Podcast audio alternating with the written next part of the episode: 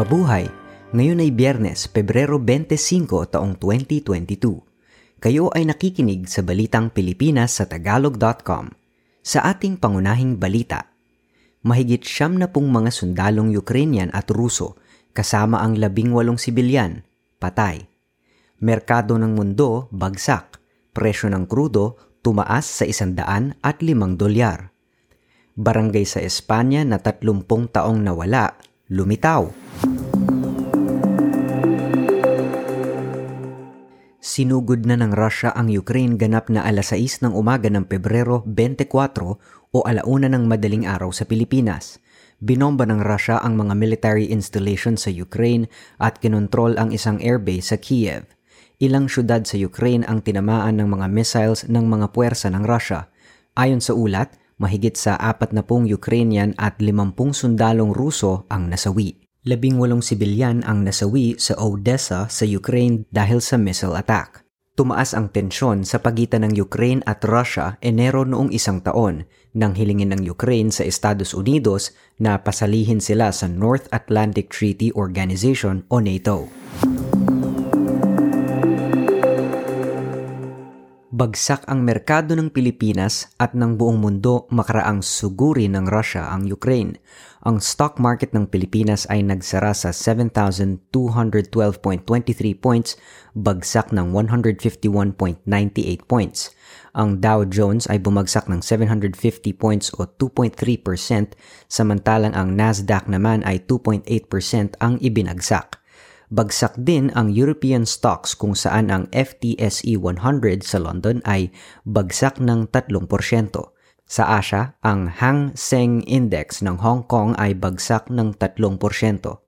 Sa kauna-unahang pagkakataon simula noong taong 2014, lumampas sa mahigit isandaang dolyar ang presyo ng krudo kada bariles sa pandaigdigang pamilihan.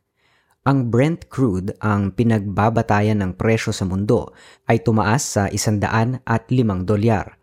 Apektado rin ang cryptocurrency makaraang bumagsak ang Bitcoin ng 10% o sa halagang 34,618 dolyar.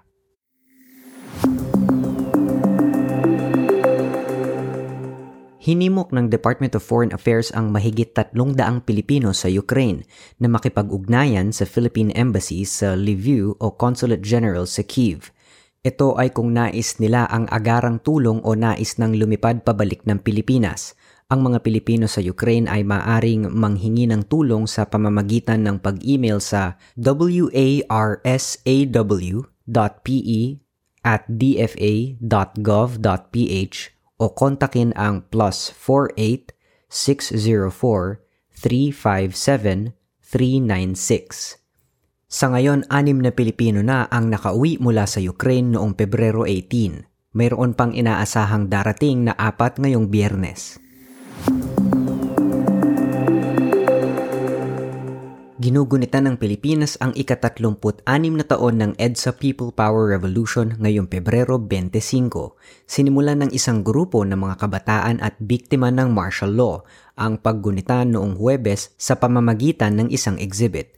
Inilunsad ng Youth Resist ang Democracy Action Martial Law Exhibit upang labanan ang anila ay maling impormasyon online kaugnay ng diktadoryang Marcos may mga iniligay silang standees na may mga pangyayari mula 1972 hanggang 1986 sa bantayog ng mga bayani sa EDSA.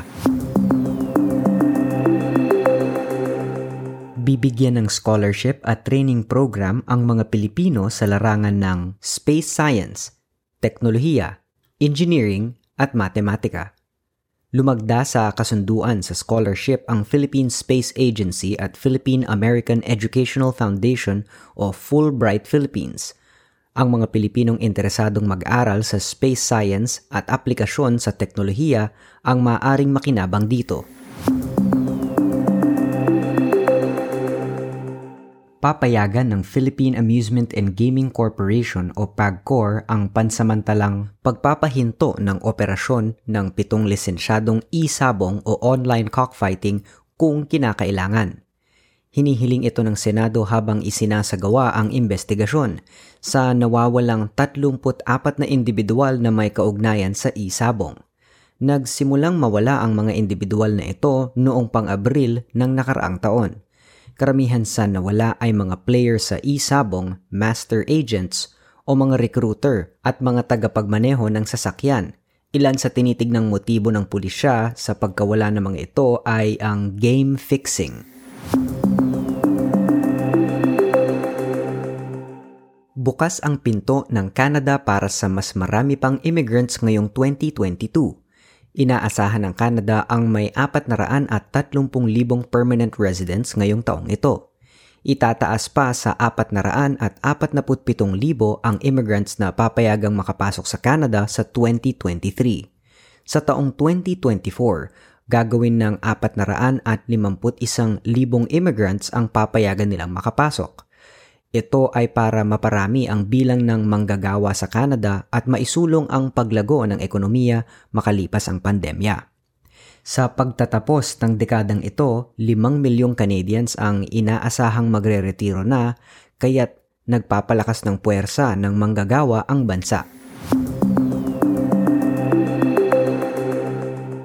Sa balitang sports, nasungkit ng Filipino pole vaulter na si EJ Obiena ang gintong medalya sa 2022 Orlen Copernicus Cup sa Arena Torun sa Poland.